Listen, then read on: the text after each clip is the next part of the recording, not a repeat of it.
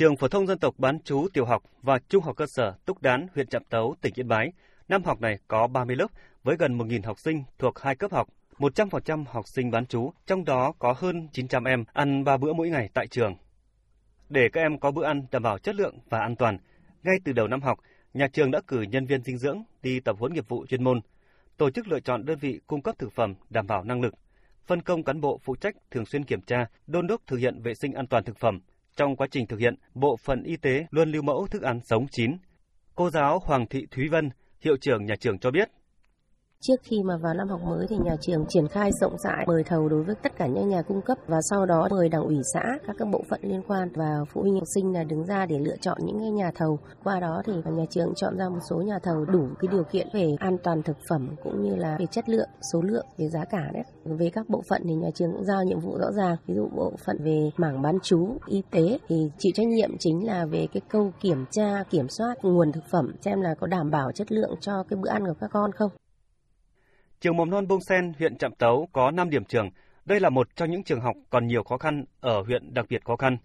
Năm học 2023-2024, trường có 12 nhóm lớp với hơn 400 cháu, chủ yếu là con em dân tộc Mông. Trong năm học này, chỉ có hơn 200 cháu ở điểm trường chính và điểm trường Pá Khoang được ăn bữa trưa do nhà trường tổ chức nấu. Còn lại do hoàn cảnh của phụ huynh khó khăn nên các con phải mang cặp lồng cơm đến lớp ăn trưa. Mỗi một cặp lồng cơm là một hoàn cảnh Thường các cháu, các cô thường xuyên nhắc nhở phụ huynh quan tâm đến chất lượng bữa ăn, vệ sinh sạch sẽ dụng cụ, nấu chín thức ăn cho con mang đến lớp. Cô giáo Lê Thị Bích Lan, hiệu trưởng trường mầm non Bông Sen cho biết, đối với các điểm tổ chức nấu ăn, nhà trường yêu cầu thực hiện tốt các quy định về an toàn vệ sinh thực phẩm. Đối với lại các cháu học sinh ở điểm lẻ mang cơm hợp đồng ấy, thì đảm bảo cho các cháu ấy, thì cô giáo ở các nhóm lớp ấy cũng vận động và cũng tuyên truyền phụ huynh có thể mang cái mì tôm hoặc rau để cho các cô nấu thêm để có thêm cách nóng cho các cháu. Năm học 2023-2024, toàn huyện Trạm Tấu có gần 12.000 học sinh từ bậc mầm non đến trung học cơ sở, trong đó có hơn 6.000 học sinh ăn bán trú. Để đảm bảo vệ sinh an toàn thực phẩm, Phòng Giáo dục Đào tạo huyện đã chỉ đạo các đơn vị trường học kiểm soát chặt chẽ nguồn gốc thực phẩm và các khâu chế biến, tuân thủ quy trình giao nhận thực phẩm, kiểm thực ba bước là trước khi chế biến, trong quá trình chế biến và trước khi ăn.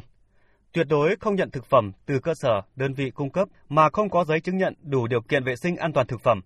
Đồng thời chỉ đạo các đơn vị trường học lên thực đơn theo mùa, theo tuần, tính khẩu phần ăn, vân vân để đảm bảo chất lượng bữa ăn. Ông Bùi Thanh Tùng, Phó trưởng phòng giáo dục đào tạo huyện Trạm Tấu, tỉnh Yên Bái cho biết.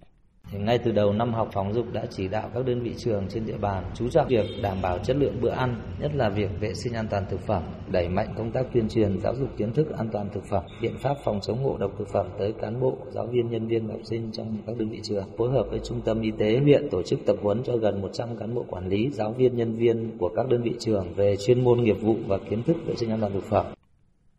Năm học 2023-2024 Toàn tỉnh Yên Bái có 442 trường mầm non và giáo dục phổ thông với quy mô hơn 7.100 nhóm lớp trên 230.000 học sinh. Trong đó có hơn 100.000 học sinh ăn từ 1 đến 3 bữa trên ngày tại trường, chủ yếu là học sinh mầm non, học sinh bán chú, nội chú.